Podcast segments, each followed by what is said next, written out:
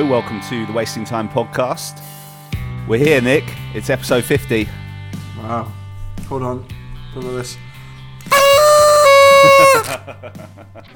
Congratulations. Yeah, yeah, yeah. Big celebration. Big 5 somehow recorded, somehow recorded 50 of these. How does it uh, feel? It's cool, man. I mean, it's not, it's pretty small numbers compared to other podcasts, but I'm still quite proud of it, particularly given there were periods where this podcast wasn't doing a lot. So, yeah, it's cool. And you've you've been on board for well more than half of them now. I think. I think it was about yeah. I think I think the first episode you came on for was about episode twenty. So Wow. Okay. shows that we've been doing them a lot more frequently since since you've been on board. Good stuff. Any, uh, well, I mean, what you, what have been your highlights of the last 50 then, if you had to, had to pick any? Yeah, yeah. Um, let let me think. And apologies to listeners if if if we've done this before and I've listed these before, but I'm going to do it again. Um, so I would say because there's because there's like three distinct eras of this show for me. Like because the first couple of years it was me and my co-host Darren and this guy Quinn, and during that era. I would say the James Hole episode, James Hole, who's in Apologies I Have None that that was it was just I remember being the most fun one to do just because he was he's such an entertaining guy and I've you know like in the last couple of years I've listened back to it and it's one I'm quite proud of and then the next year is when I was doing it with Darren and James Farrelly I think the best episode we did for me was uh, when we had John Allen who runs Disconnect Disconnect Records again because he's just such a funny guy, so dry, and he was just so entertaining. In fact, I met Darren for a beer last week, and we were having this very same conversation. And like he said, for the whole time he was doing the show, that was his favorite episode. So, of those eras, those are the two, and then modern era with you and my with uh, myself and you. Um, so there's a few there's a few it's to pick tough, from. right? It's tough It is. because we've had like some some pretty big, not to like blow our own trumpets, uh, but we've had some pretty pretty big big guests, haven't we? Really? Yeah, and like I think pretty much everyone we've done has been they've been pretty cool, and there hasn't been any like disastrous ones or anything. Um, but if I'm gonna pick favorites, You blatantly just jinxed it now, and the next one we have is going to be absolutely an awful and a total nightmare. yeah, that's true. Um, but yeah, so my favourites would be I've got I've got two contenders. Um, one was quite recent, Ke- Kevin from Quiet Drive. Absolutely love that, just because I'm well, I'm a huge fan, but I just thought he was really cool and just easy to talk to, and I just think it went really well. But the other big one, uh, which I know is one of your favourites, is uh, Max Collins of Eve 6. I know we've both really enjoyed chatting to him. Yeah, he had some um, some brilliant stories. Yeah. Didn't Uh, what about you? Um, so I'm, I'm probably struggling struggling getting it down to two anyway. But um, like Chris Messer, like total total Yeah. total great bloke. Yeah. Well, they all were. Mun- Mun- uh, Munters, Pete Munters. Oh, yeah, absolute yeah, of legend. course. Like Max Collins was a great guy, and um, uh, Mark Marco DeSantis as well. Like oh yeah. another yeah, yeah. another really really nice bloke, and Yeah, he's um, lovely. He had a yeah. lot to say. yeah. Uh, Frank Turner obviously was a Oh, of course. was a big big one for us, and he was you know really nice gent. Um, and what more recently have we had that stood out? Uh, Darren Darrin Pfeiffer and Goldfinger, Matt Pryor. Ah man, we yeah, kind of go back now and look through them, and you're like, yeah, we've been quite really fortunate, haven't we? yeah. And yeah, I guess to get today's guest is a is another big big booking as well for us, wasn't it? Uh, yeah, really cool guy. But we'll we'll come to that in a minute. Um, so th- re- real quick on this, if you had to pick one or, Oh. or two, who who who are you going with? I would say Max Collins. Yeah, yeah. So yeah. If anyone wants to go back and listen to some previous episodes, that would be my my That would be recommendation. one. Yeah, some great to. timeless stories in that one. Okay, shall we um, talk about a little bit of new releases before we get into today's today's interview? Because Yeah. obviously it's a long one. I know there's one particular new release that you um, you uh, definitely want to talk about. Yeah, I don't think it'll be any shock to our listeners because we've been mentioning it quite a lot throughout this this entire year, really. But Machine Gun Kelly finally released uh, tickets to my downfall. Um, just at the time of recording, just under a week ago. Uh, what were your thoughts on it, Nick? Um, yeah, yeah, I like it. uh, yeah, it's solid, man. It's really good, really good, good record. Um, I don't think there's a weak a weak track on on that on that album. To be honest with you, hmm um, I still think some of his some of the stuff he'd already released released was kind of the best, the best he put out. Um, and you know, still flying the flag of that young blood blood song, but Yeah. um, yeah, I think he's hit the hit the nail right in the head and done really well. Be interesting to see how see what the reaction is from from that genre, I guess, really, and see how how accepted he is. I I guess. What you mean from our genre? Our genre? Yeah, well, just from Yeah, the yeah. from the pop punk genre, you Yeah, know, in general.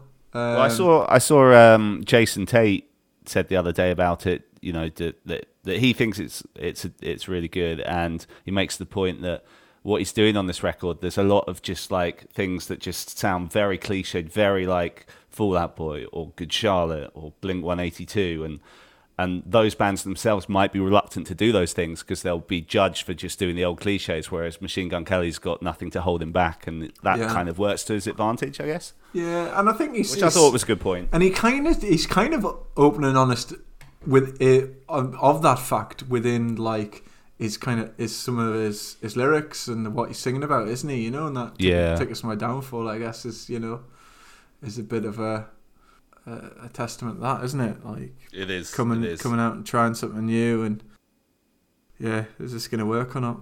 Be interesting to see what he does. Obviously, no one's doing live shows right now, but be interesting to see um, if and when he was to tour that material. Yeah, like, of course. in- Yeah, I mean, what, what it'd be interesting to see what his approach is with that. I mean, my guess he would be that he's going to go straight into you know your your big stadiums with with the likes of Blink and and whoever. Yeah. But you know, Yeah. I guess will he will he embrace or will he you know integrate himself in you know with with some of the more I guess more kind of regular stalwarts of the the pop punk scene. What were some of your favourite songs on it? Oh, You're, you're testing me now. I haven't listened to it as much as you. But yeah, I mean, Tickets to My Downfall was was a big one for me. There's one uh, the earlier on who's got a that's got a female singer in it. Did you say it was Oh, the one with yeah, the one with Halsey. Yeah, yeah. I think that seems to be everyone's favourite. She's got a huge hook on the chorus. Yeah, I like Kiss Kiss as well. Bloody Valentine, another one he's he'd obviously released in advance, Yeah, which, yeah. which is good. Yeah, what about you? Uh, yeah, the Halsey one is one that jumps out to me. Um, and that song with iann dior, uh, I forget what it's called, about track eleven. I think uh, yeah, that that one works really well. Um, Have you seen yeah. much? Have you seen much more in terms of the reaction to it, like other than Jason Tate? Um, yeah, it's like the the. I don't know how. What I'm interested is how well it's been received in the hip hop world, the world he comes from. But like in terms of like the pop punk kind of community, it seems to be received pretty well. Like if you go on the for, like the Reddit pages and stuff, people just seem to seem to be loving it. Like I saw there was a there was a subject there was a post about something else, and someone else just wrote a comment under it saying, "I came to look at this just because it wasn't about fucking Machine Gun Kelly and how brilliant he is," which gives you gives you an idea of like, you know, the general attitude. Um, any anything else that you've that you've you've heard apart from that like, last week or two? Um, no, still really enjoying the um, it's the 2020 album. Totally had a blank on who What are you talking about? I'm talking about. Knuckle Puck. Oh, really? Yeah. Really? Oh, okay. Yeah, Okay. Yeah, I've had that on a fair bit. Really, really enjoying that still. Listen to that new Less Than Jake track you sent it before. Yeah. What Nice. What do you think of yeah, that? Yeah, yeah, it's nice. Very listenable. Very enjoyable. Yeah, yeah, yeah. I think that's- there's that off a new record they've got due out. It is. It's off a new album called Silver Linings, which is coming out. I think it said December or something. Right. Um, yeah, yeah. No, I was impressed with that. Uh, the other, other thing I've been listening to is Slick Slick Shoes have a new album called Rotation and Frequency. Sounds yeah, like I haven't got on that yet, but it's. I mean, it's they're doing nothing new, but it's kind of what Yeah. Slick Shoes do best. And if if any listeners are into them, um, it's it's some of the stronger songs I've heard from them for a while. So it's worth checking out definitely. cool. Well, I suppose we should probably get into this this interview anyway. Yeah, it's Dave Baksh. Ba- Baksh, I think you say his, his, his last name, but obviously he's, he's he's well known as from his nickname Dave Brownsound from Sum 41. Um, let me just give you a little idea of where we are and stuff. So, uh, as I said, my name's Chris. I'm based in East London. Uh, I'll let Nick introduce himself. Yeah, I'm based up in the northeast of England in Newcastle, so Yeah. um, we'll get into that a bit later. Yeah, we'll, we'll certainly mention that. and and you're uh, you, you're based in Toronto, right? Yeah, yeah, just outside in the uh, the suburbs of Toronto, so the greater Toronto area. Yeah. So, so, so how's things going over there for you then at the moment? Like with, I guess, You with know- what's going on in the world, what's what's Canada looking like at the moment?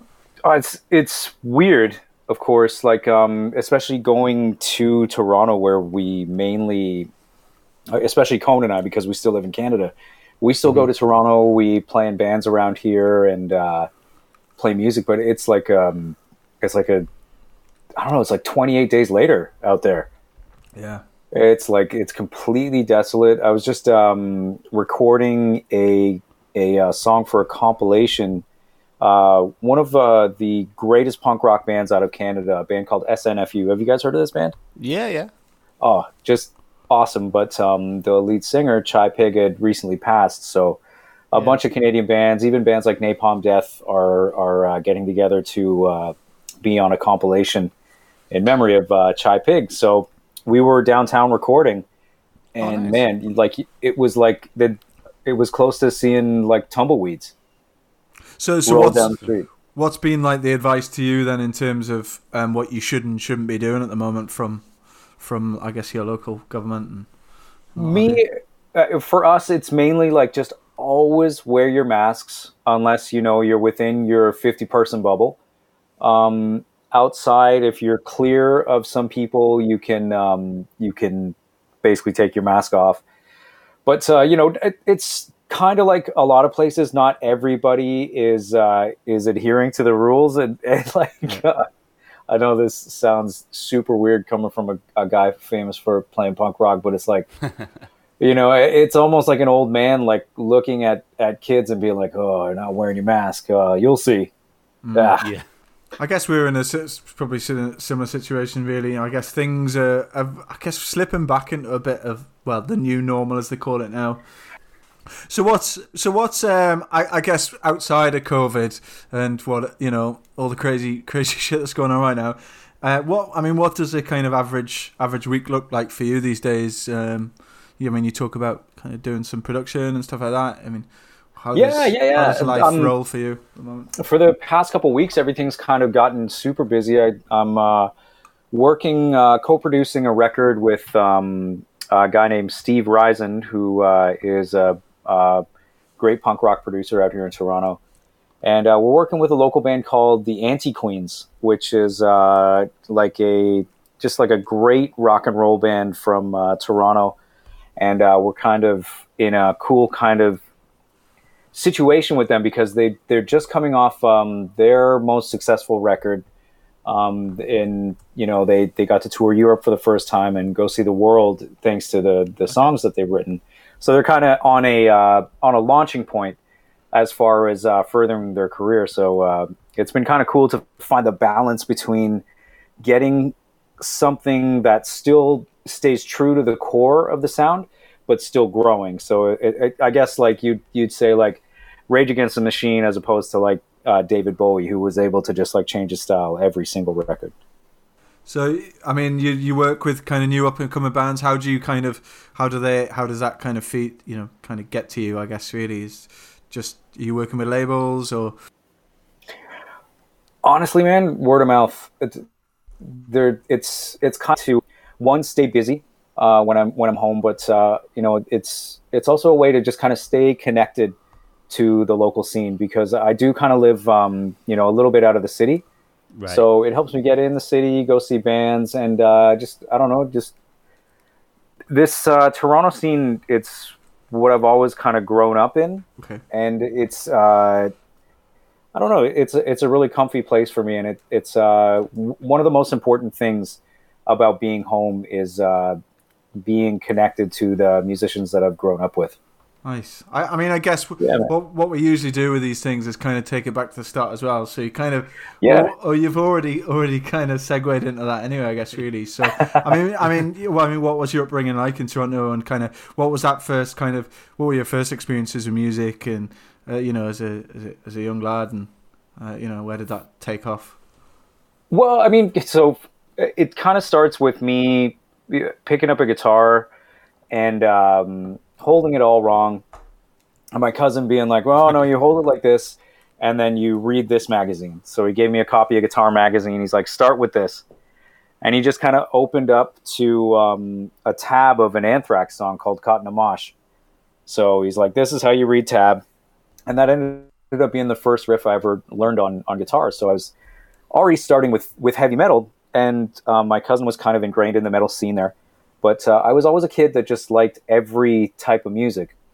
So I mean, being a part of the the metal crowd when I was you know like uh, like 13, 14 years old, I had to hide metal CD or hide hide like grunge and punk CDs under my bed.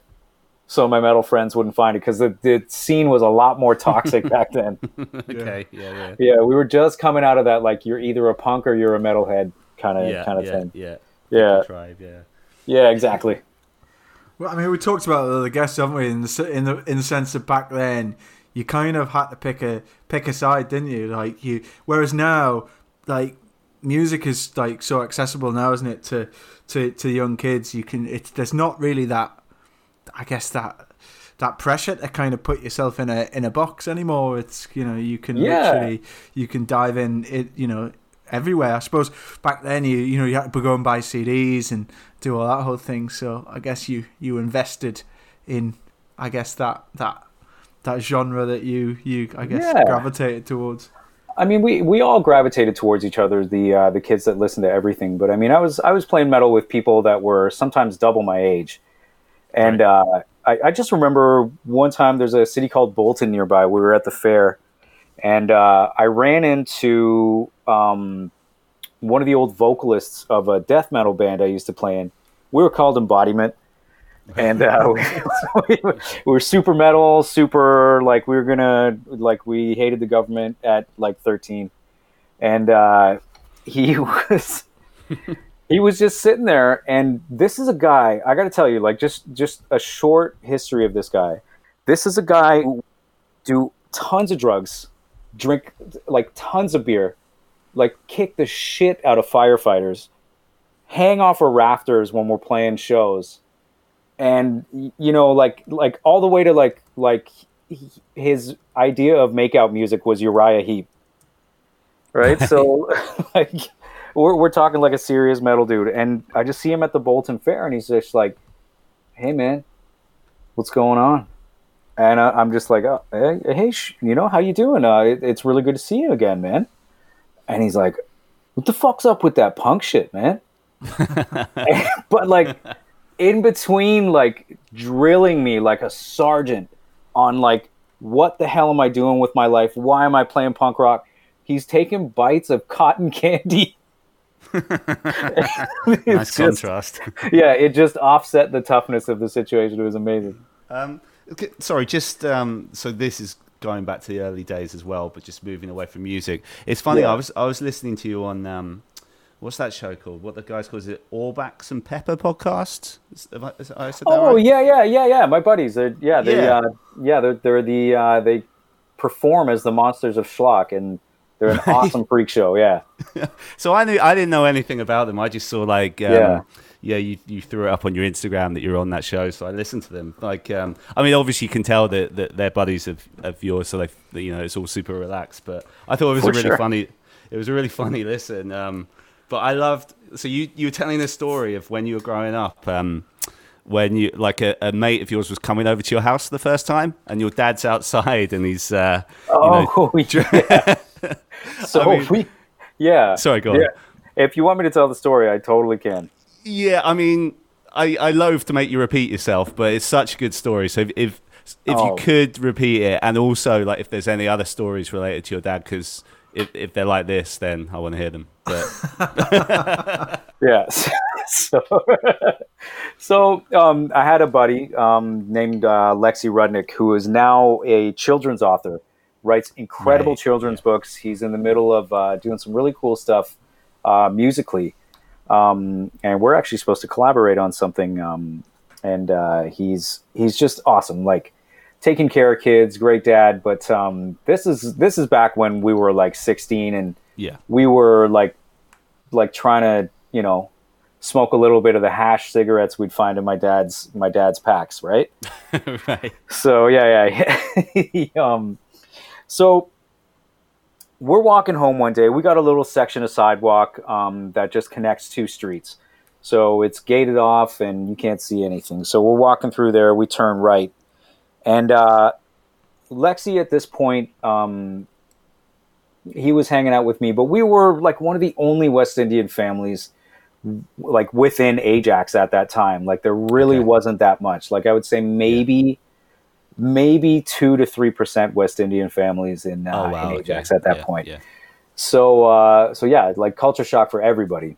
So we turn the corner and I'm just looking and like I start squinting and I can see in the distance my dad in the driveway, and I'm like, oh man, oh yeah. dude, and I'm like, uh, so like Lexi, uh, like I don't know, maybe we should, uh, like maybe we can do the homework at your place, like uh, it's, uh, and Lexi's like, no, man, let's just go to your place. I'm like, okay, all right, and like for those of you that don't know, I'm I'm not sitting there being like like I'm not one of those kids that just got beat all the time by my father's. By my father was just I was walking into a spot where I didn't know how my friend was going to react. So as we get closer to the house, like the picture get just gets more and more clear, and I realize that my dad is wielding a massive 12 inch blade, which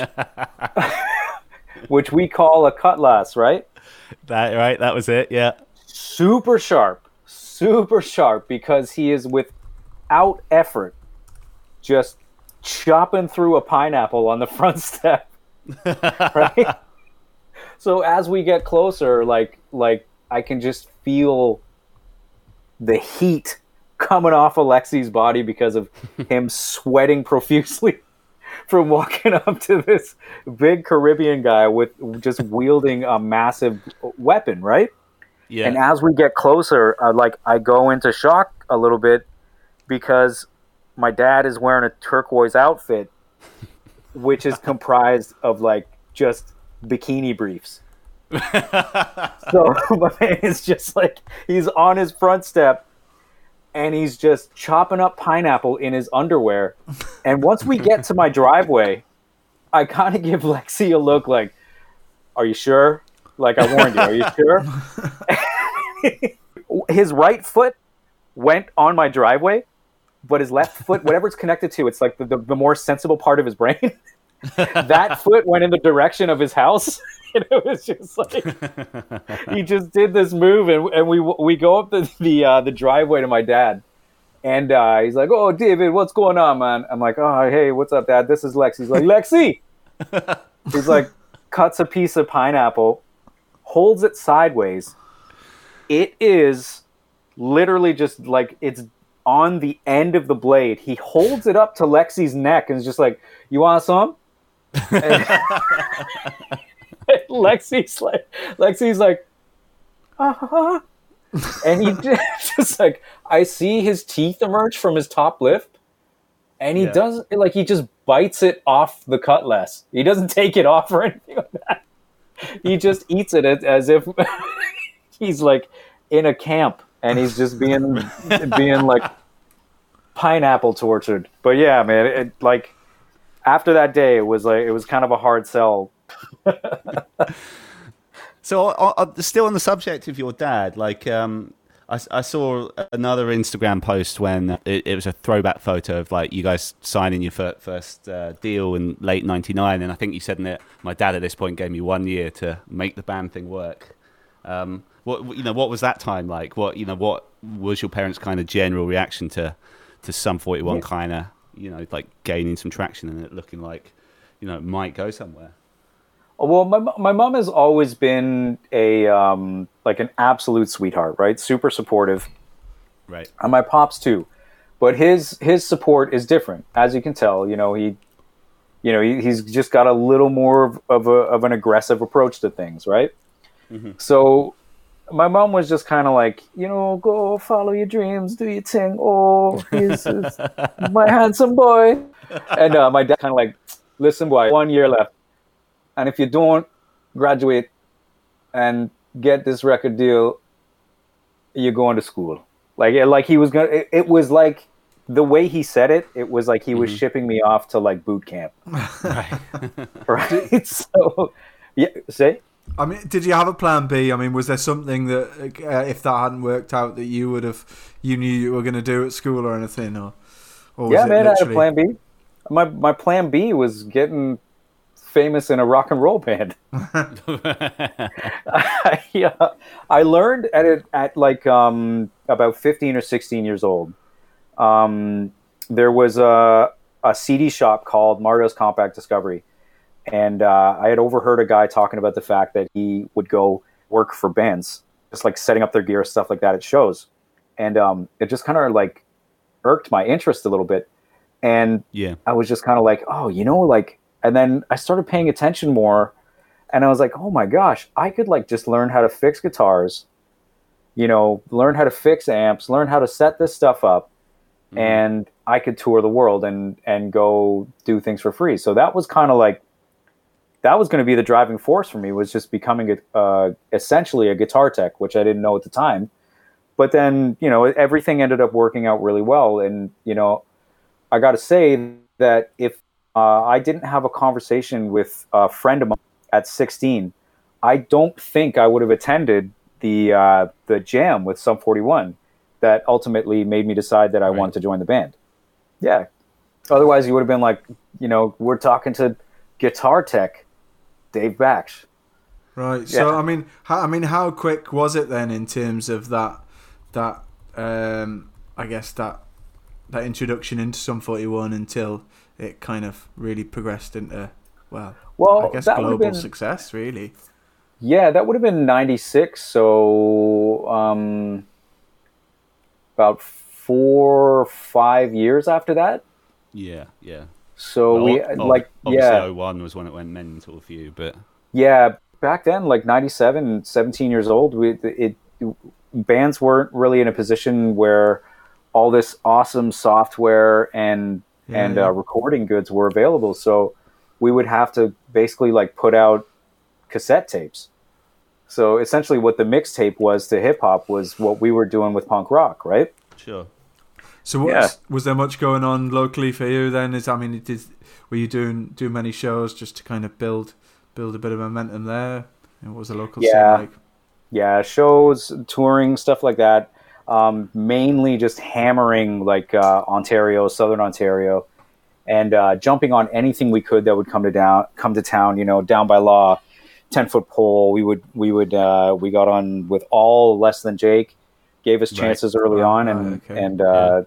Yeah. so like a lot of those bands paved the way for us, and and uh, there were bands out here like Trigger Happy, you know, um, Figure Four out of hand. Those those were all local bands that were kind of uh, ingrained in the local scene still, and would um, give local bands a chance to open up for them, which was which was awesome. And I guess uh, following on from that, it was that when the kind of major label interests started to come along from from Island. Then I guess really was it. Yeah, well, we actually were lucky enough to have a, uh, a bidding war going on uh, for us, and uh, we we went through like heads of, of record companies that would like okay. that told us that we needed to sound more like the Moffatts, to one guy who was like, "You need to sound more like Our Lady Peace," and Right. we couldn't even listen to this guy because he had this cookie crumb on his shirt. And as the meeting went on, the grease from the cookie crumb just kept on spreading. So it just looked like he had like this weird like grease nipple with a brown tip. Right. so we just we couldn't we couldn't concentrate on what he was saying. But um, but no, Island came out like they didn't do any dumb shit like say, hey, I can quote the first verse of "Fuck the Police" by N.W.A. and then awkwardly do it for us. yeah, yeah, yeah. So it was like these guys were cool. Um, we met the rest of the label. All the people there were awesome to us, and we were just more of a uh, we had more of a New York attitude. So we just Right. fit in really well with the whole like New York marketing strategy and New York label kind of setup. And uh, it- we uh, were lucky enough to meet the Bosstones, and they said, "Hey, listen, like we're gonna we're gonna do something where we set up your your first release on Island." So they took um, a bunch of songs that we had essentially put on mixtapes and stuff like that, and we got to put out something on their label called Big Rig. And without those guys, we we wouldn't Oh, have like cool. landed our first tour, and Yeah. yeah. like we we owe a shit ton to the Bosstones. Okay. Wow. Yeah, man. That's very cool. Still not a Red Sox fan though. So I, you, you did an EP, didn't you, in Ireland, ha- half um, half hour of power, right? And then Yeah. That was a full, full length, really, wasn't it? Before, sorry. Uh, uh, no, I was saying half hour of power. Nick just referred to that as an EP. I, I, I thought that was basically a full length, if I remember We- it. We called it a we called it an EP, even though it was a Oh, half hour record. Yeah, Okay. I mean, but um, it it just it rhymed, so we were like half hour power debut EP. Yeah, so we we kind of named it first, and then we were like, oh, I guess we need a half an hour's worth of songs now. Do, do you ever feel bad about stealing that pizza from the Makes No Difference video? Hell no. stingy sounds ass, stingy ass pizza cook. No, man. I remember, like, uh, around the time, you know, 'cause he, I think, I think you're are you recently 40, if I'm right. Yeah, yeah, yeah. Just in July. But uh, yeah, so I'm only I'm only a cou- couple years younger than you, and like I remember like when that video was out, like you know, just me and my friends watching it over and over again, just thinking, this new band's the coolest band. This song's catchy as fuck, and like that pizza heist is the funniest thing I've ever seen. Oh, dude, it- with water guns. You know, Yeah. and also, Yeah. also, the, we should be saying allegedly. Like, I, I, I mean, I vaguely remember the pizza. Allegedly, we stole that pizza, but um, yeah, I don't think the statute of limitations applies yet. allegedly, Tim Tugan could could come after us for the uh, the twelve bucks we owe him. Sorry, Dave, can I just ask you another thing from those years, which I know Yeah. you've been asked a whole bunch of times over the years, although maybe not so recently. But so, firstly, um, how bad was the beef with that SR seventy one band? And secondly, did did you guys ever make up? And have you ever been into their music? We never made up officially. Okay, right. But I gotta say, if if I ever saw the guys, I wouldn't be like, hell no. You know what I mean? It, it's just Yeah, that's, yeah. that's so petty. But we were, you know, we were we were led in a direction by our manager. We were led to believe that that band was put together for the sole purpose of destroying our career. right.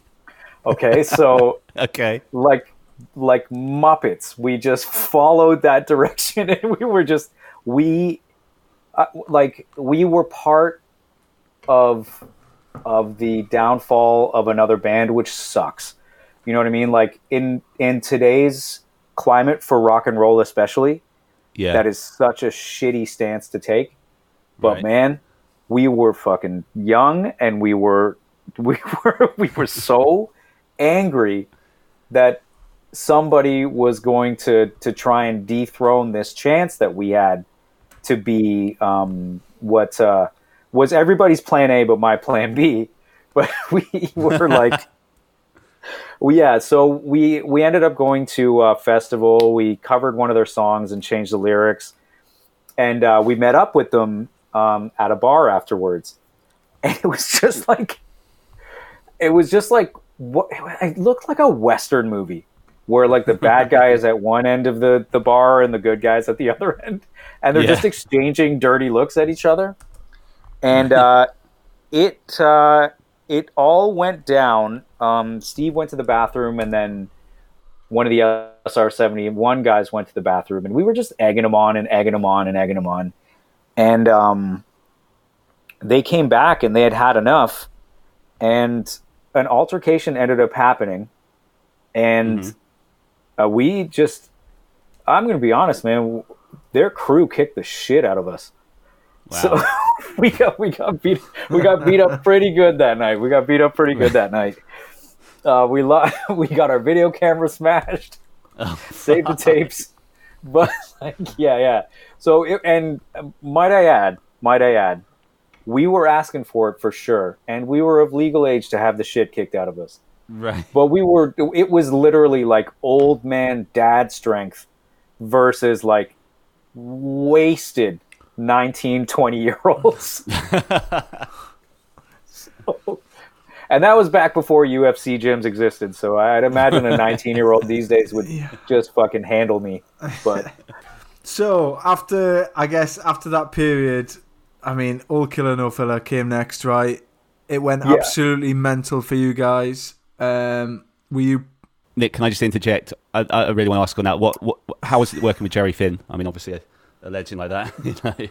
it was I'm, I'm going to be totally honest with you it was the most incredible um, production uh, it was like it was the most incredible learning experience as far as like production how to be a band uh, what is a good tone versus a bad tone um, like this is a guy who could say things you like we played at the uh, the Roxy in LA. We were doing a little uh, stint out there, staying at a place called the Oakwoods, and um, we and if if anybody out there doesn't know about the Oakwoods, look them up. They're like a legendary old like furnished apartments where like every rock and roll band stayed from the 90s to the early Okay. 2000s and um, he had the ability to say stuff like dave your guitar sound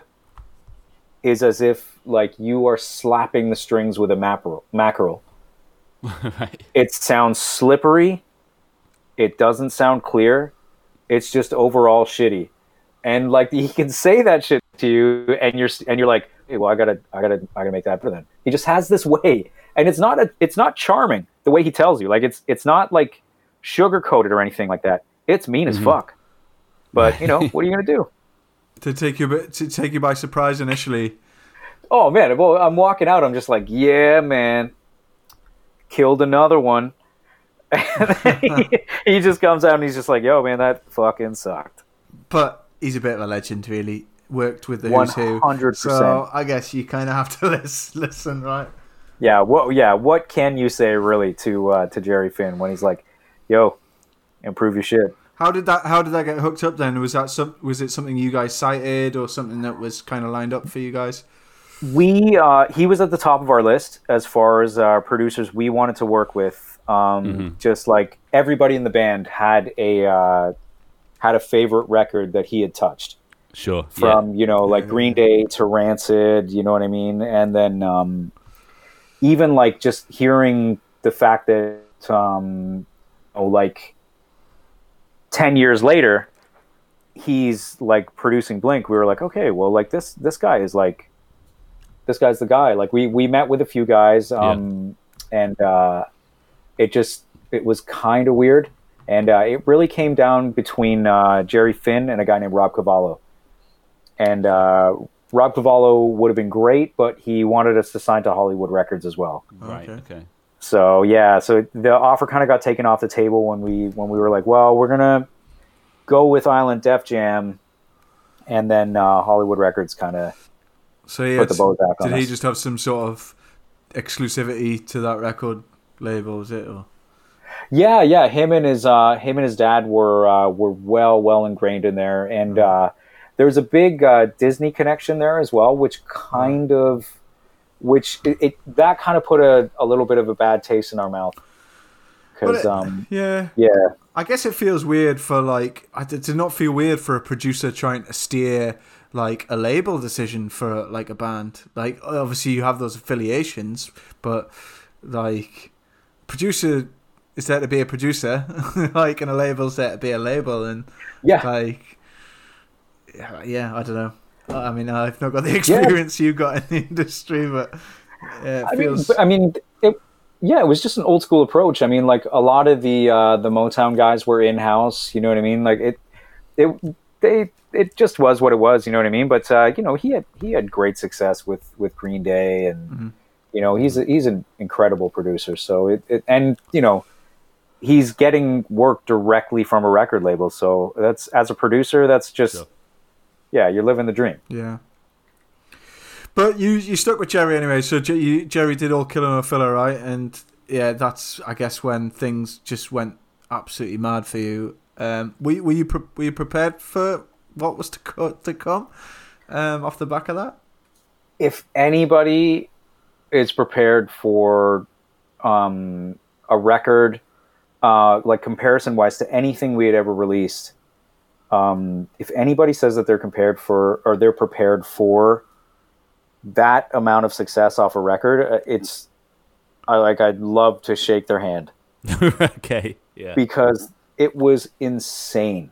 It it was absolutely nuts. I went from like peering into the windows at a at a local music station called Much Music Yeah. to being on the inside, like seeing the kids peering in from the outside, Yeah. Yeah. and you know went from like um, old in like bitter ass indie rockers being like your fucking band sucks to tiny girls with tiaras shaking me on the street to the point where I'm like, I, I might be, I might be concussed. Like, honey, we might have to go to the hospital.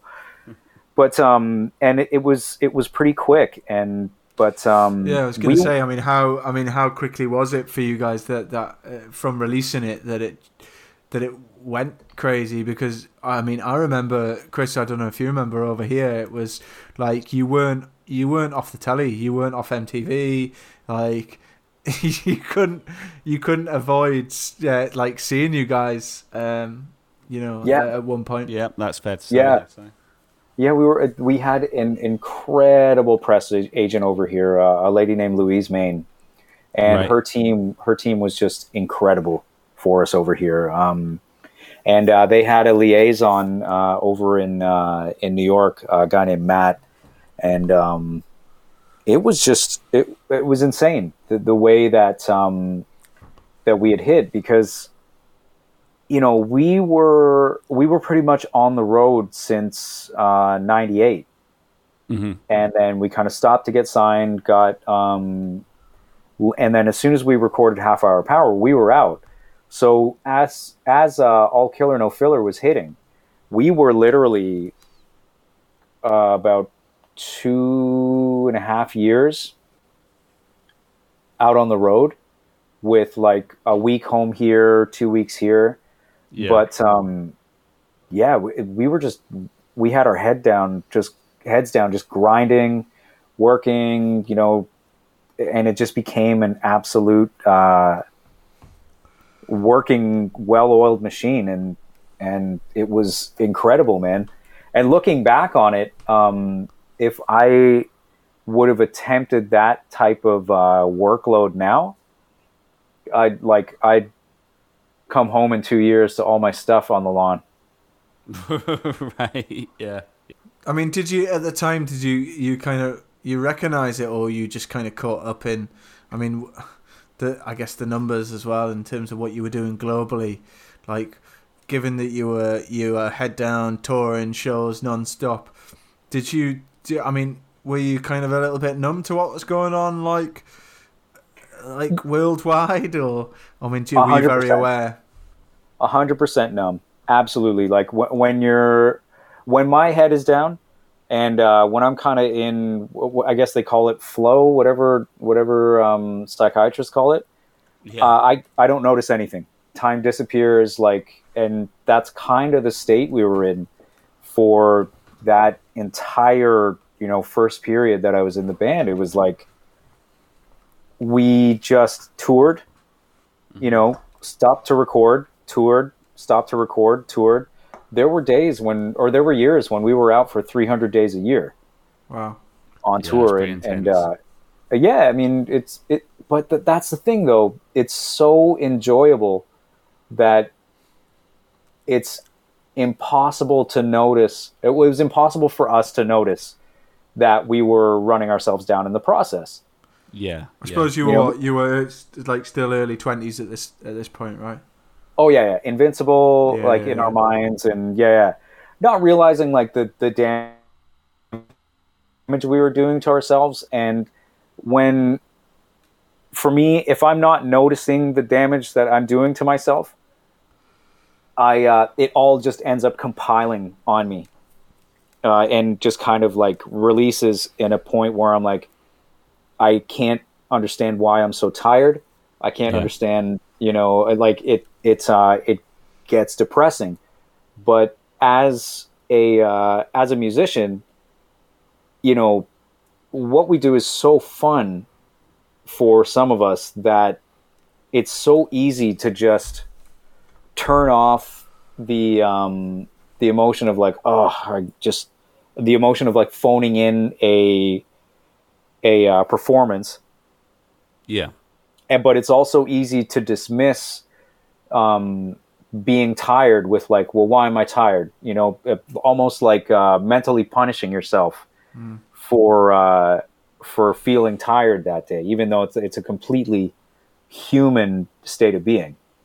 And and did this all kind of basically contribute to to you leaving the band in when was it? 06 I think it was. Because I know like publicly you said musical difference you know certainly you know listening to you on that other show last week you you were essentially saying you know it's kind of more to it than that.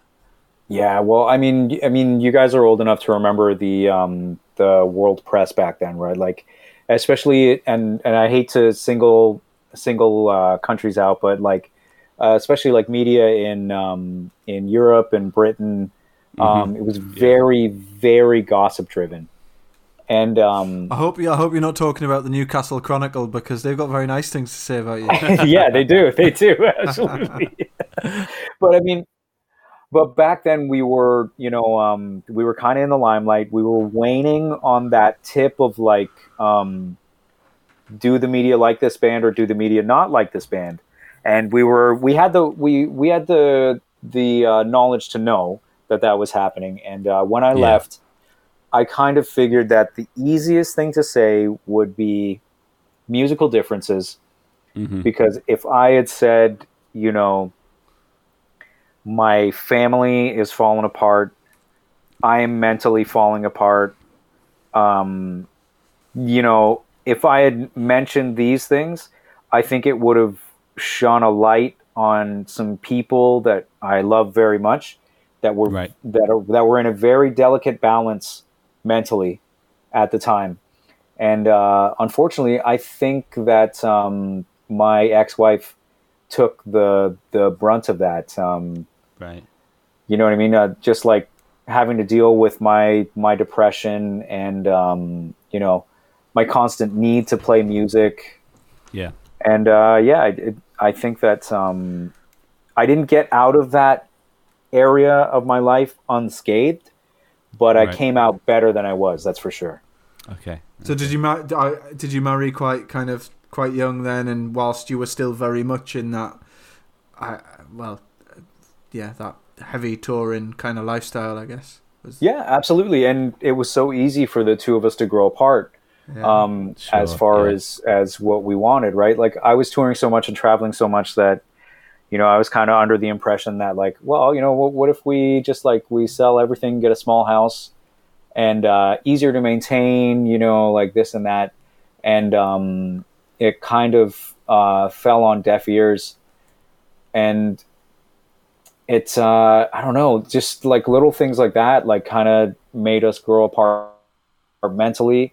I, I was away so long and um, like so far disconnected from human contact other than like hanging with the the band guys and Yeah. you know like uh, going to bars with friends that uh, we had we had made along the way that um, it felt like when I got home um, I don't know it just felt like the love was disappearing and, and we had basically started becoming roommates I mean, you're not the first person that we've spoken to from, you know, from that era and that age where you know, I guess the road and touring life has brought that that career to a halt, really. But um, you're seeing this revival now, though, of all, a lot of people from from that time who were very successful and uh, very young and um, you know pushed to I, I pushed to the point where they just needed to step away from it. Coming back now, and there's this.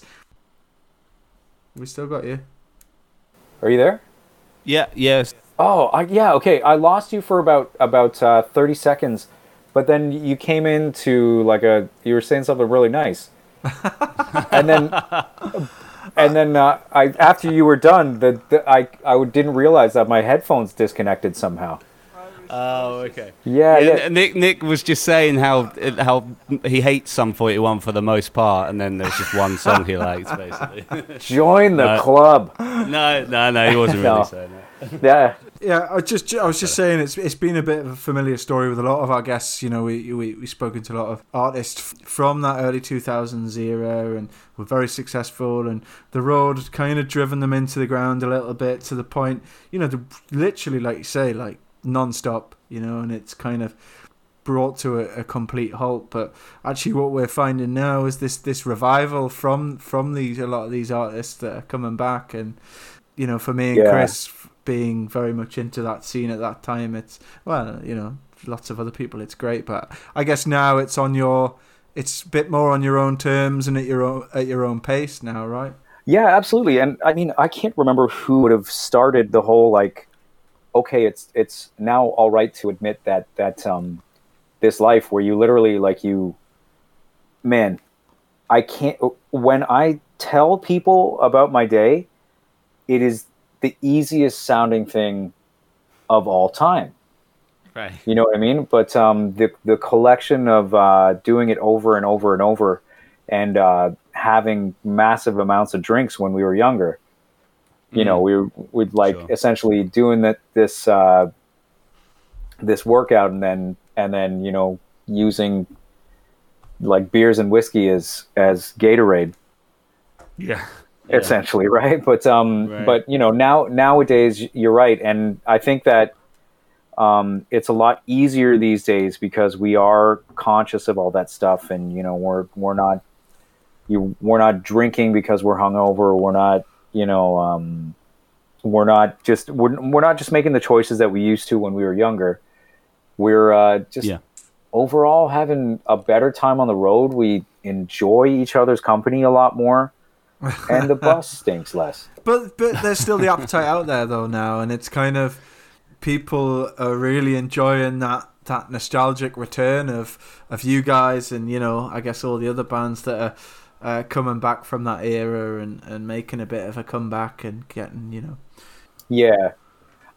As long as nostalgia stays true to its its meaning, which uh, which is a is an appreciation, but um, you know there there's been some there's been some ironic use of the term too, and it, I don't know like um, it's hard to feel um, when when somebody uh, says something like uh, nostalgia in a negative way, and I know I know you're not saying, but um, Mhm.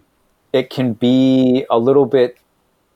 It, it just makes us want to go out and do more as a band. You know what I mean? So it's it's almost like that. It's that new drive of hearing hearing um, you know, oh oh, I remember those guys.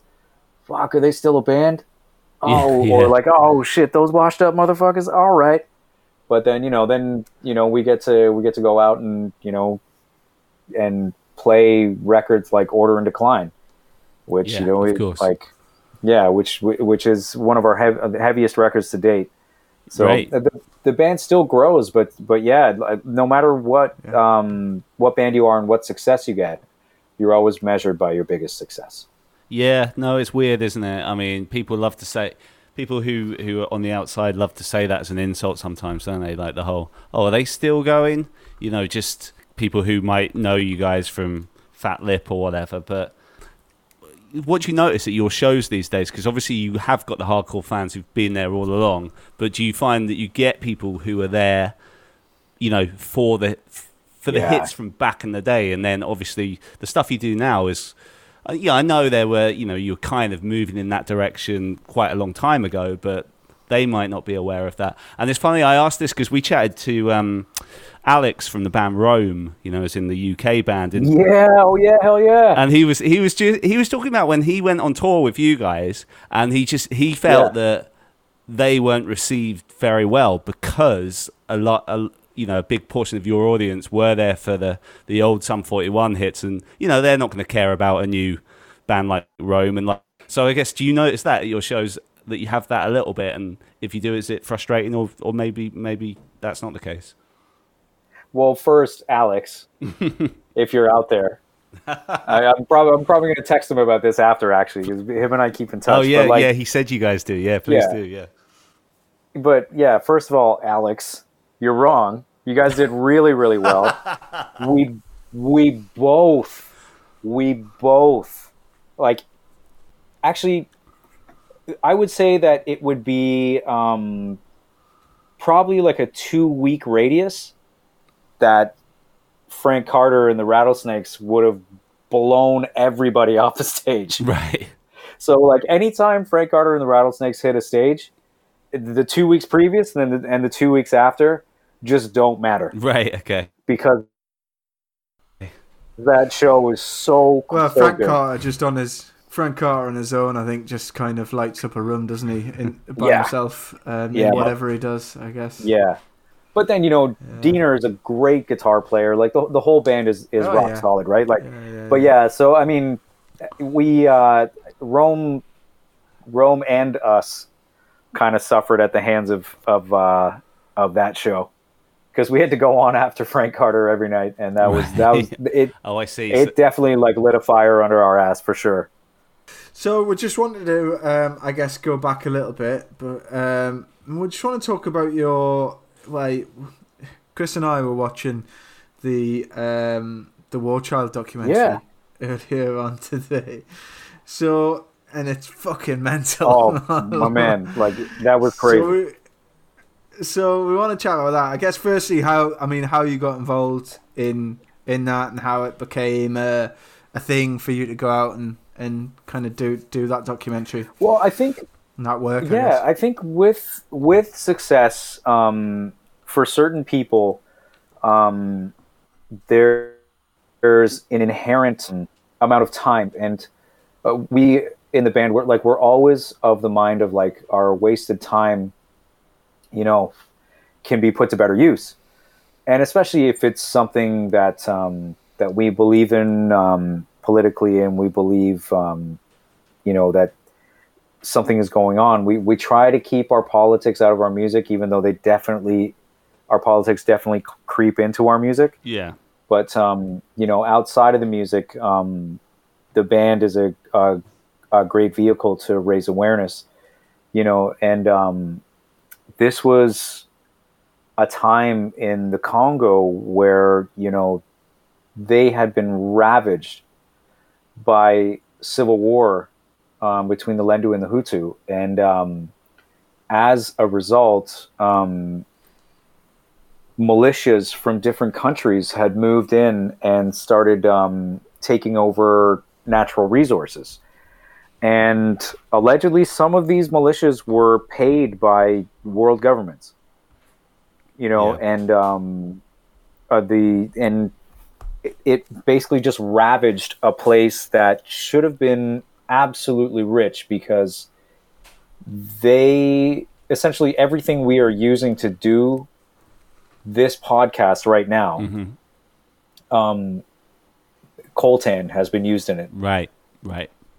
At some point and um, these were the main mines that we were uh, we were kind of checking out um, the effects of that civil war and the occupation of these mines. That, that that's that was the main reason that War Child approached us about the approached us about the Congo. So we uh, decided to go to uh, to Bukavu, and um, we were set to be there for about three or four days, and then head down to Bunia town. Um, and from the moment we landed, every single person was just like, "Why are you here?"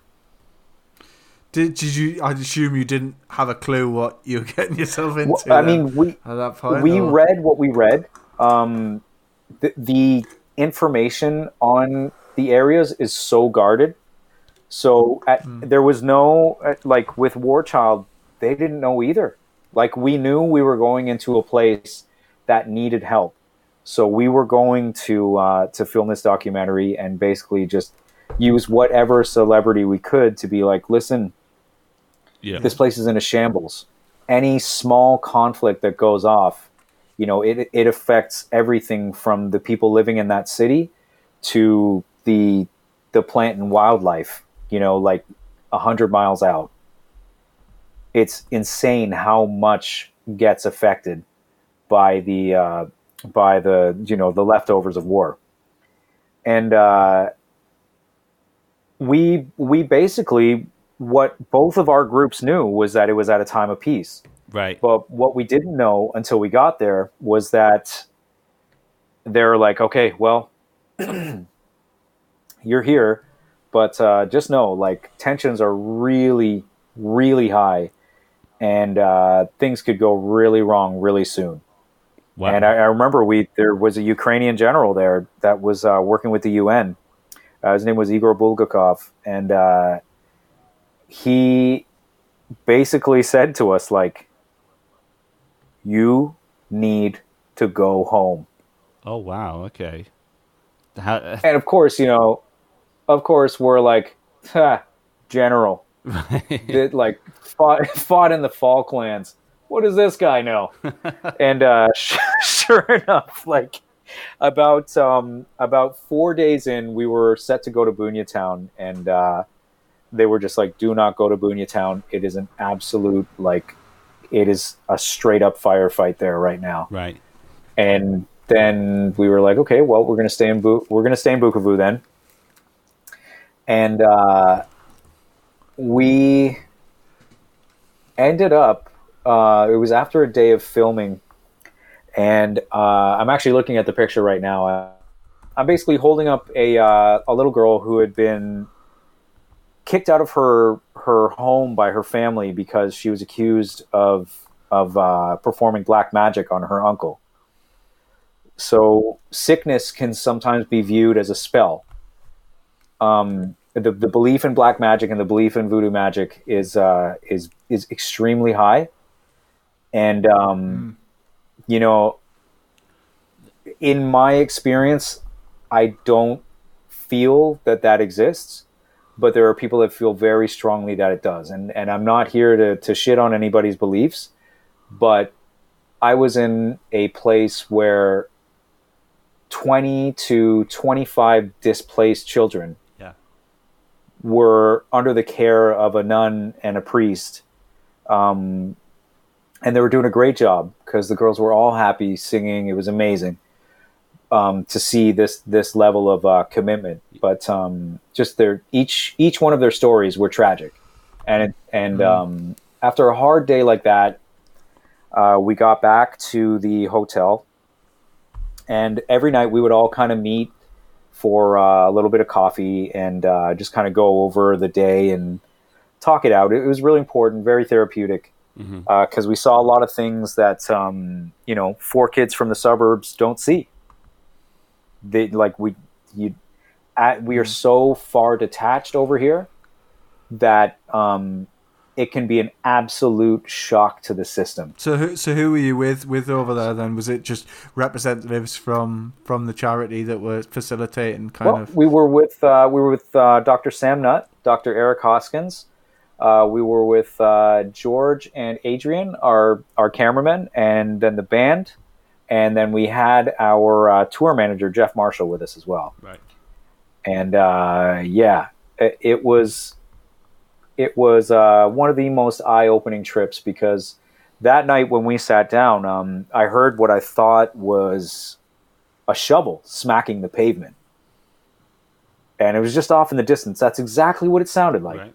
And uh, we had this great view from the bar.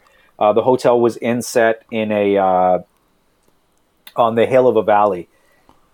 So you had to drive down a little bit, about halfway down the uh, down the uh, kind of like I guess it would be a, almost like an escarpment, but uh, you'd have to drive halfway down, and you're just you have this beautiful view of uh, Silver Lake, and it was just happening off into the distance. So it just sounded like a spade being smacked on rocks, and um, the the reason it sounded like that was you could see from uh, where the bar was set. It was a hotel that was inset into uh, almost an escarpment, just a steep hill. Yeah. You had to drive down to get into the hotel, and uh, the bar just had this gorgeous view of Silver Lake. And um, the the Congolese in the bar were getting nervous, but they weren't they weren't reacting any any kind of way. But they the the kind of like the tension in the air kind of like lit my suspicion a little bit about about what was going on. But um, at no point did I ever think like, okay, that shovel smack is going to happen again. It's just going to go pop pop pop pop pop, and then the Congolese are going to hit the floor. Yeah. So the Congolese hit the floor, and seconds after, so did we. And we realized that this wasn't a shovel being smacked on a rock. Because, let's be honest, why the fuck would somebody do that? Why is somebody like, oh, I got this shovel, I'm just going to smack it on a rock because I'm a fucking lunatic? Yeah. But no, something crazier happened. It was an exchange of bullets.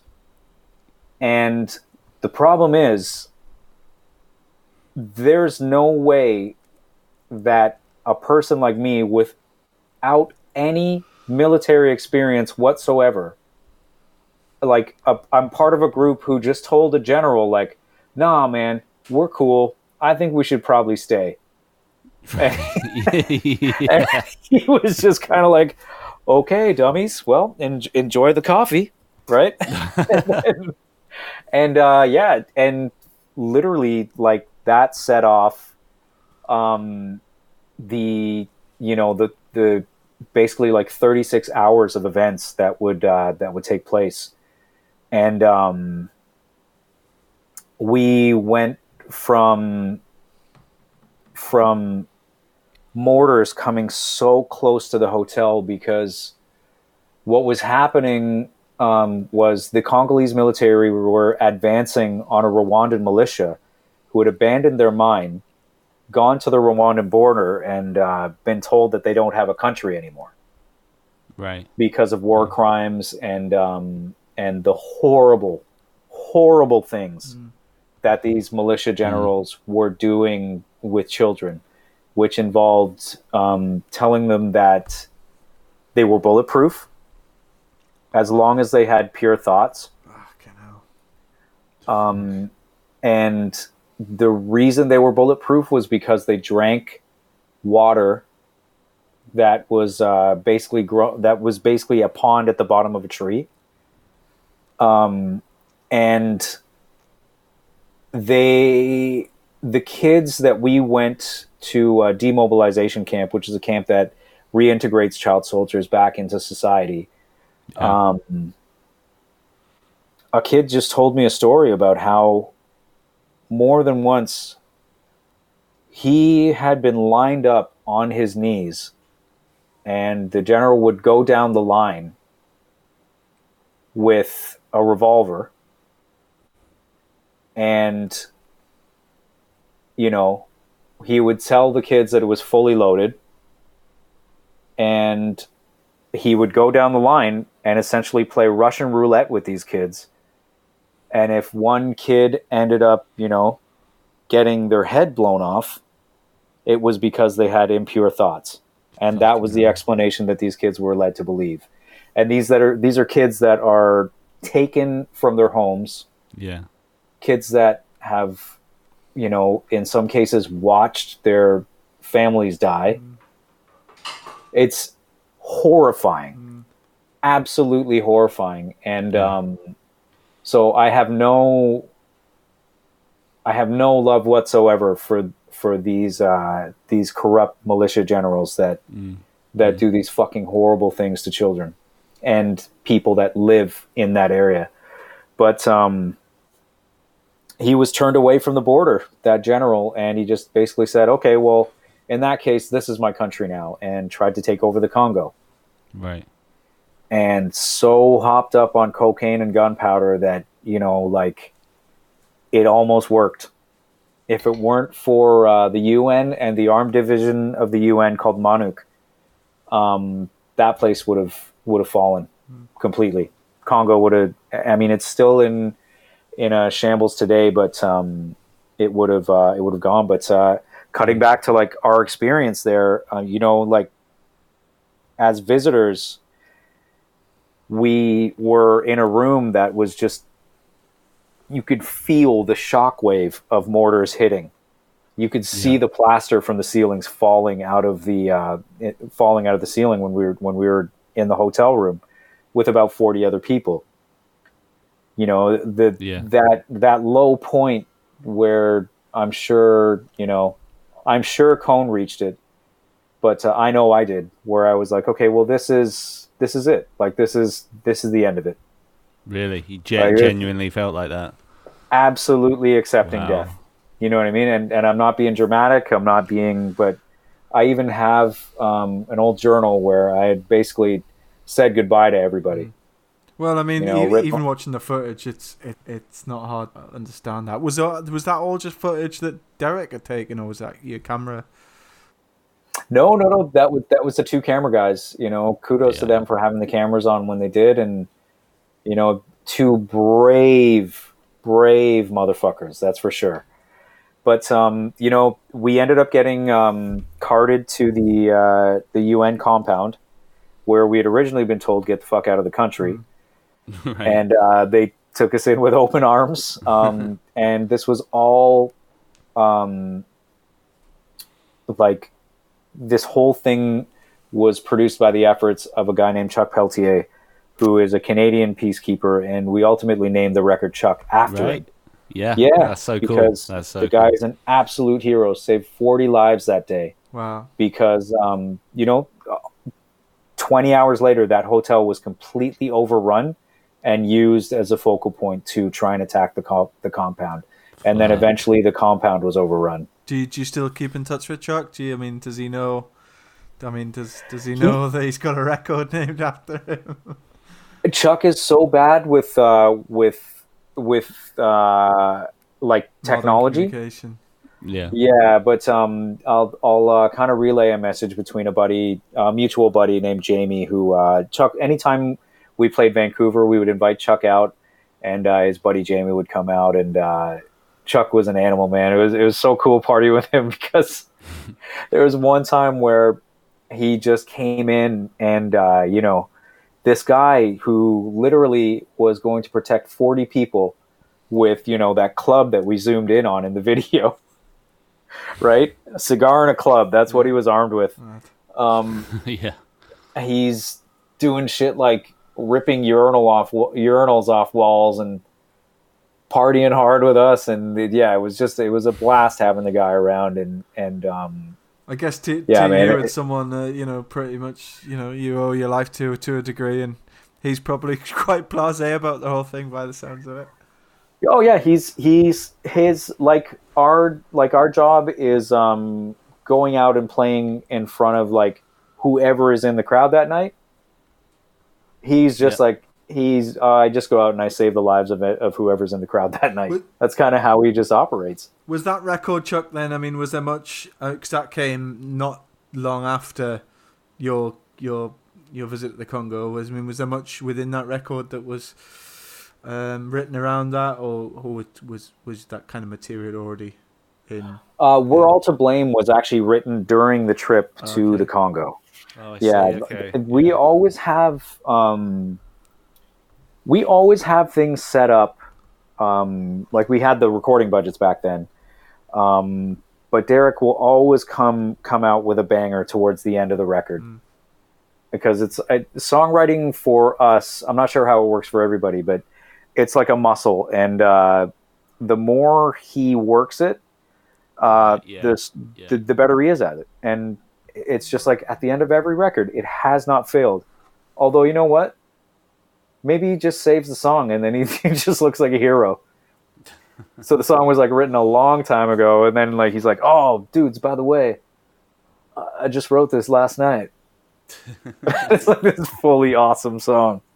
Um, Nick, Nick, I don't know if there's anything um, I'm missing out here. Obviously, pull me up on it. But like, you know, I'm I'm conscious of time and stuff. So I just I want to, Dave, just ask you a couple of questions about when you came back to the band after the time away, and then we'll finish up by just talking a little bit about UK oriented things and at, Newcastle United. I'm sure we'll come into Chris that. Chris Um, doesn't like football or soccer, so it's gonna be it's gonna be painful ten minutes for him. But I'm very keen we talk about Well, talk about Alan Shearer and No, do you- Benitez no, and all that good stuff.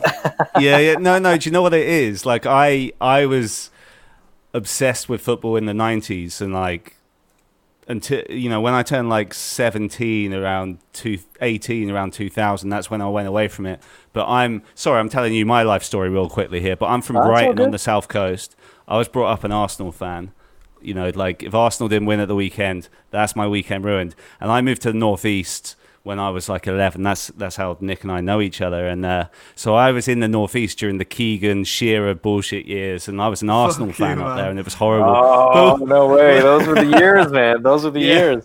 But anyway, we'll we'll get to that. Can I just ask you real quickly? Um, Of so you know, you, you've obviously you've said before that um, your your years not in the band, and then Screaming Bloody Murder came out, and you heard that, and you were just like, "Fuck, I'm into this. This is what Sum 41 should be doing now. I want to be part of it again." But can I just ask you real quickly what you thought of the the other records you weren't involved in, the the more pop punk one, the Underclass Hero? What what were your thoughts on that record? Well, I was actually I got the demos for that record. I was I was Okay. um, I was actually excited because our plan was to do a uh, a record like Underclass, um, which predominantly had uh, more of a return to the first record, and then a really heavy record as well. so Oh, it was basically going to be a double album where we had like a soft side and, and a heavy side and it was okay. it was a great idea and it's it's still you know I really wish that I would have just stayed you know but at the Hmm. same time I really don't think my mental state would be uh, as strong today if I had Right, right. yeah so I mean underclass there were all songs that I was I was ready to go in and record and Oh, I see. Okay. yeah, I mean it's it's like I still to this day have fun playing even the deeper cuts on All Killer No Filler. Because Oh, yeah? it's it the for me music gets associated with memories and feelings. That's that's my main um, that's my main association with music. And it's how I love music. It's how I enjoy it. The uh, that's why I'm so bad at naming who did what and who was part of this lineup and what band this was and that and that. But my fiance is like an encyclopedia with that stuff. Really? Yeah, oh, it's it's amazing. But Oh, um, yeah, I I got to be honest. Like, I actually thought that that record was really great, but uh, I wasn't at a point in my life to feel the emotional weight that got put on me when I heard "Screaming Bloody Murder." oh, I see. Okay. Yeah. So I mean, what what are your ambitions now then for uh, I guess some Sum forty one and how I mean how do you bring that together now? Is it like uh, you do the odd odd writing together and a few tours a year? What's I mean, what have you what do you agree as a as a collective? Deryck doesn't stop writing. Yeah, You know, I uh, I take a break from from playing guitar every once in a while to play FIFA, and uh, you know, but um, this year's been a weird one. I know Deryck's been writing his ass off, and uh, and he just recently had a baby as well, so he's he's enjoying the time with his new son. And um, as far as ambitions, it's like we just want to keep going. Yeah. Like it, like to to hear you know you guys, even though the uh, the chat cut off, and I couldn't respond and say how nice the the uh, the compliments you were giving uh, earlier were like stuff like that means the world to us. You know what I mean? Yeah. And um, you know, of, of course, we're driven by the by the people who are shitty to us, but the you know the the uh, the people who still appreciate what we did, um, the people who came along in the middle, and the people that are discovering the band now. Like there's there's no malice, no no uh, this is my band, you can't have them. That's just not the way our fan base is because I think all of us come from a place where um, we either accept people for who they are, where you know we were maybe downtrodden, so that gives us a better understanding. But I mean, I think the ambition is just to keep going and keep playing music for ourselves and the people that want to listen to it. And I know that sounds super corny, but it's the it's the truest thing that um, that a musician could could uh, want or do. Yeah, and it's really cool you're you're in the position to do that. Um, For real. And and and then that, you, just kind of slightly related to what Nick said. Um, I could be wrong, but I know that you were slated to play Slam Dunk this year, and then it's just getting put forward to next year. Are you still on? You're still on the bill for 2021. You know, that's assuming it can fucking happen in May, but you know that's as a whole other thing. far as far as I know, we're still a part of the bill. Mm-hmm. Um, I I don't know what's going to happen with festivals, but I got to tell you, man, like Slam Dunk is like, man, it's just it's one that I really really wish could have happened this year, and it, it's probably one one of the one of my biggest upsets as far as this whole pandemic. I mean, I, I noticed on, on, on the on the the All Backs and Pepper showed, like you, you, you mentioned Slam Dunk recently, um, briefly, and you just said, and you said obviously you were, it was a shame it couldn't happen, and you just said like you know because you have a bit of an affiliation with the UK, like how Yeah, yeah, like UK is one of my favorite places on, on earth. When my daughter handed me her perfect r- report card, I was like, "This is good, but it's not as good as Slam Dunk." yeah, that, that, yeah, that's that, that's a fair We'll, sentence uh, to say. Um, We'll hopefully see you there next year. Anyway, we'll, we'll, we'll get. in yeah, touch. it, it would be it would be awesome to be a part of it next year if if we can be. I mean, they uh, they've been asking us for for a couple years now, and and it's been something I've always been chomping at the bit to do. Cool. I guess uh, the the unfortunate side of it is that it falls outside of the football season, so you could you know there'll not be go- anything going on at St James's Park at that at that time. buddy i was planning like a i was planning like a two week trip right? And then i heard that the premier league was being uh, extended. Right. so i was yeah. like oh shit. Okay this is happening. Like we're like i'm gonna force my fiance to go sit in st james with me. But uh but yeah it, it didn't happen. It didn't happen. have you been to St James's before? I've seen a couple games there. I saw um, I saw Luis Suarez, uh, you know, fall to his knees even though he didn't get touched uh, in the in the box, and watched Liverpool beat us two one. I was there for when Sunderland beat us in the Derby. Oh dear. yeah, it, it, it's been a couple. It's been a couple real trips, but you know, I don't care. Like it, it was just amazing. I've done. I did the studio tour with, uh, or sorry, the studio tour, the stadium tour with a good friend of mine. Uh, he's a toon boy as well. Uh, his name's Paul Hamilton. So, Paul, if you're out there, I miss you, buddy. I, I had no idea about your affiliation until um, the Chronicle, which is our obviously our new our local newspaper, posted a massive headline on our uh, on my social media saying um, Sum forty one guitarist Dave Brownsound is a Newcastle fan, and here's why. Hell yeah, was Hell yeah. The O2 Academy found Dave Brownsound's personalised NUFC guitar pick underneath the stage. before Dave confirmed his allegiance on Twitter.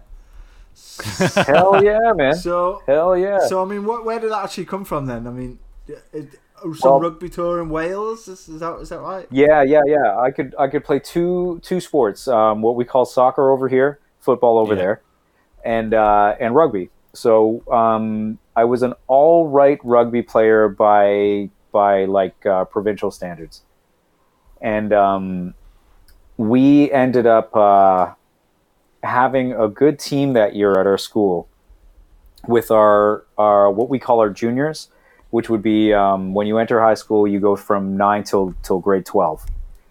And uh, we were grade nines; they were grade tens at the time. But there was a, a point where all of us would have been on the uh, the team together, Right. and that was when the coaches had the idea to uh, have the team go and uh, kind of do a preseason tour over in England.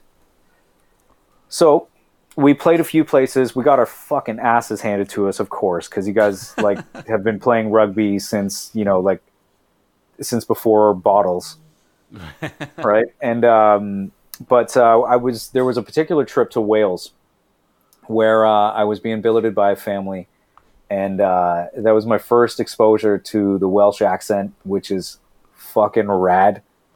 I, I was sitting, I was sitting, uh, I got to stay in my billet's room that night, and uh, he just opens the door. He's like, "Diff," I'm like, "What?" It's like, "Diff." I'm like, "What? Deaf?" He's like, "Diff." I'm like, "Dave?" He's like, "Yeah." I'm like, oh yeah, yeah. What's up, dude? He's like, "Du Tippy Ballen," and I'm like, what? And in my head, I'm just like, what the fuck is this dude saying to me? Right? it turns out he's asking me if I want to go 10 pin bowling with him. And I'm like, but like, it came out like, "Oh, 10 pin bowler. And I was like, but um, that night, um, I'd been sat down to a dinner, and uh, the the mom was really really sweet, and she sat me down in front of the TV. She brought me a dinner, and um, the dad came home late, and he was just kind of like, "Hey, what's going on?" She was like, uh, "Oh, you know, I, you know, I, I don't have enough food for for our billet," and then the dad was just kind of like, "Well, give him mine." Like without without like pause, the guy was just like, "Well, give him my food." So like I okay. overheard, and I was just kind of like, "No, no, no, no, please!" Like you know, like this is more than enough. I'll be totally fine. So to make up for it, she was like, "Well, I found this today," and then she puts down this hologram. It was like out of a Kellogg cereal box, and it was Alan Shearer doing a header on on Leeds United. when, when when you twist it, right? You remember those things? Yeah, yeah, Yeah, yeah, yeah. So so I'm like eating my dinner, kind of playing with this thing. I'm like, oh, this is so cool. So I uh, ended up talking to a buddy of mine. I was just like, who is this? And I was like, oh, that's Alan Shearer. Like he's he's one of the most incredible like players in in Britain. Like uh, he plays for Newcastle United. So I just kind of started uh, searching up a little more about Newcastle United. We had we had British relatives that would come visit us every year, and uh, yeah, my my uh, my cousin's dad at the time was just kind of like, oh yeah, yeah, Newcastle's an incredible team. Like they're doing really well. They might win this year, and it, of course it was that year. Yeah, yeah, yeah. But um, yeah, yeah, you know what I'm talking about. Oh yeah, yeah. But uh, Well, I so was yeah, pleased then- to see they didn't win, but that's me. Yeah, of course, of course. But yeah, and just ever since then, so that would have been '95 that that happened, and then so yeah, this will be yeah. So you've been through all the um, the ups and downs, I guess, really, of uh, the last 20, 20 Oh. Were, were, were there many ups? Oh, fifth place, fifth place, bruh. FA Cup finals. Yeah, yeah, That's right. That's right. yeah. Um, yeah, man, I've, I I have all the way like from like, oh god, like Michael Owen, just blowing everything. Yeah, Joke in ear all the way to Musa Sick Joko. It's just, yeah. Anyway, that's what I called him. Anyway, before we put Chris to sleep with um, talking Newcastle United, uh, what I thought I'd do because Chris, uh, Chris is a South is a South Coast guy, and he Okay. he sometimes forgets that he had he had roots in the Northeast and spent a lot of time Yeah, well, I- the I Northeast. I lived there for 15 years, yeah, from like my early teens onwards. So yeah, I so had my that's stint you know there. that's how we know each other. We were in a band together in Newcastle growing up, and he's since Oh, moved nice. back down south. So, what I thought we'd do really briefly was first, Dave, test your um, knowledge of um, Geordie phrases, um, Okay. and see if Chris can validate them or not from his time. Okay. All right. Okay, sounds good. So, first one is a divina, Divina. a divina. I didn't ever know. It's close, Chris. Yeah, that's that's I don't know. that that's uh yeah, that's an easy one for me. It's basically I don't know. So yeah, I'd Okay. say Yes. I'd say you got Yeah, that. I'm gonna use that on Close enough. use that on Paul next time I see him. Yes, definitely. Yeah. Yeah, you should. Uh, the next one is I'm Ganyem. Uh, yes, I'm going. Not quite. Uh, no, Oh. I didn't, didn't quite nail that I'm one. I'm afraid, man. Chris? Ganyem. Uh, I believe that that's uh, the Geordie way of saying I'm going That's home. correct. Oh no way. Okay.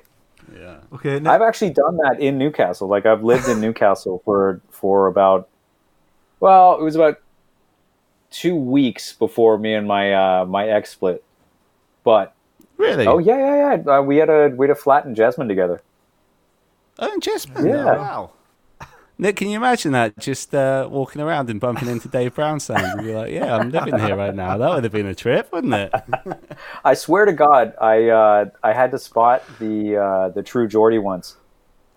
oh, really? Yeah, and he kind of like after I like I was brand new to the gym, and uh, I I swear to God it was him, but uh, he kind of gave me a look after I spotted him, like, well, you weren't much help. Oh, really?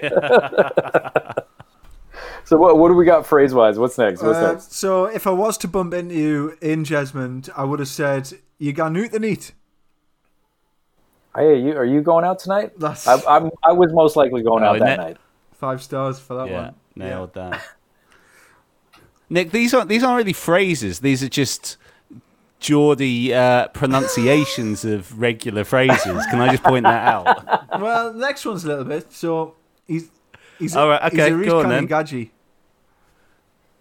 Oh Okay. fuck, Paul, you yo, Paul has said this before. oh, I can't remember the context he did it in though. Is it? Ah, is it?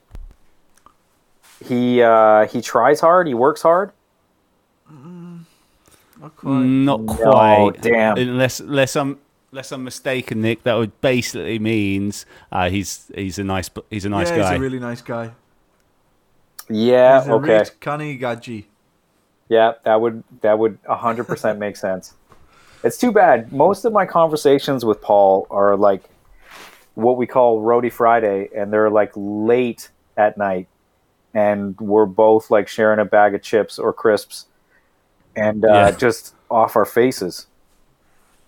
Fair enough. Sounds like a guy I can get on with. I did just I Oh, just yeah. did just stalk him there, and we have got four mutual friends. So there you go. Oh, Oh, really? yeah. Really? Trust me, like honestly, honestly, in all my travels over the world, one of my favorite people that I've ever met. Cool, Chris. I don't know if you want to wrap up. Just before we do, I had this. This guy's like a fr- like he's a really nice guy, but he's more of a friend of a friend. So Mitten, that's Matt Cox, who's a who's a policeman in London, who's a huge fan of yours, Dave. Oh, cool. He just his his one question he wanted to ask. You know, could have asked anything. He just said he wants to know how you got so buff.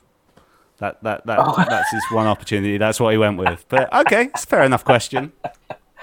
How did I get so buff? I uh, I I downloaded Tinder, found out Yeah. nobody liked me. No, no, no. I'm just kidding. No, I I uh, I quit smoking pot, man. I, in Oh, okay, all okay. actual like for for like if I can just be totally real, um, Yeah. I was I was on about at least an ounce a week. and Right, uh, okay. so I, I was I was pretty heavy in, and uh, I was starting to get a little bit um, like this like early kind of like paranoia and uh, reading up. Right. It looked like it was kind of bordering on schizophrenia. And um, one of my favorite bands of all times is, is Bad Brains, and uh, you know the singer HR. Um, some people link his uh, his bouts with uh, with mental health to his use of weed, and you know there's there's Yeah. studies that go either way.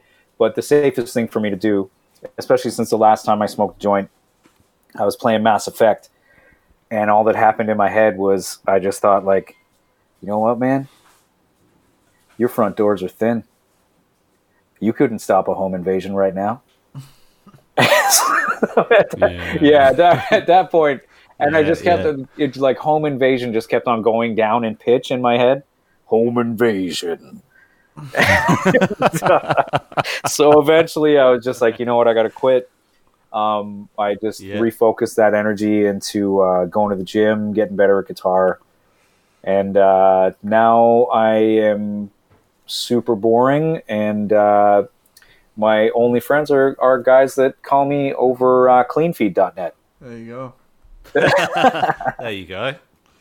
Yeah, but guys, I really appreciate way. you having me on today. It, it, it was uh, I jumped at the chance as soon as uh, anything Newcastle related comes along. So Well, I'll be sure to let the um, the Evening Chronicle know that you have you've been on the podcast. And maybe there's some promotion there for us as well. There, so might get uh, some- yeah, yeah. might get some local fans. Yeah. this There's side. got to be a, there's got to be an image where we can just all Photoshop us high fiving yeah. For the Chronicle front Yeah. page. Let's do it. Yeah. Let's do it. Yeah. Let's make it happen. Uh, yeah, no, Dave, this has been such a pleasure. I want to thank you so much for giving us this time. I've yeah, I've loved it, man. Oh, guys, thank you, and uh, we always got time for you. Just whenever you need us, just reach out. Nice one. Cool. Look, hope to see you at Slam Dunk next year. Ah, me too. Nice one. Fingers Cool. Thanks, that. All right, Dave. my guys. All right. Thanks for your time. All right, no problem. Cheers. Take care. Bye. Okay, bye, man. And that's the real bye, right? Oh, the, the, that that that that's good that you said something because this was the moment when we were just like, fucking That hell, that guy's was a boring. fucking nightmare. God. yeah, Sum forty-one. That's why I had to oh. pretend that I actually like that band for two One of you is like you got your hand towards the camera, just doing the yap yap sign. yeah. The Will this universal- guy ever stop? All right, guys. Much love, and uh, I hope everything's going well for you Yeah, and and to your you. families over there, and hopefully all this kind of clears up soon. man. yeah. You too, man. Stay safe. Cheers. All right, my dudes. Take care. Bye. Bye bye. Bye. Thank you for listening.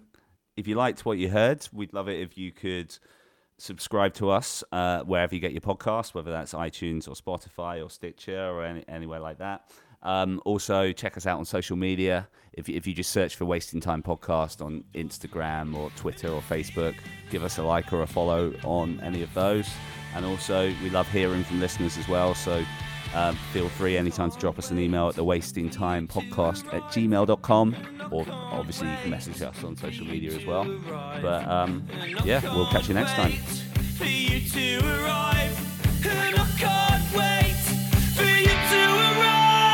Você.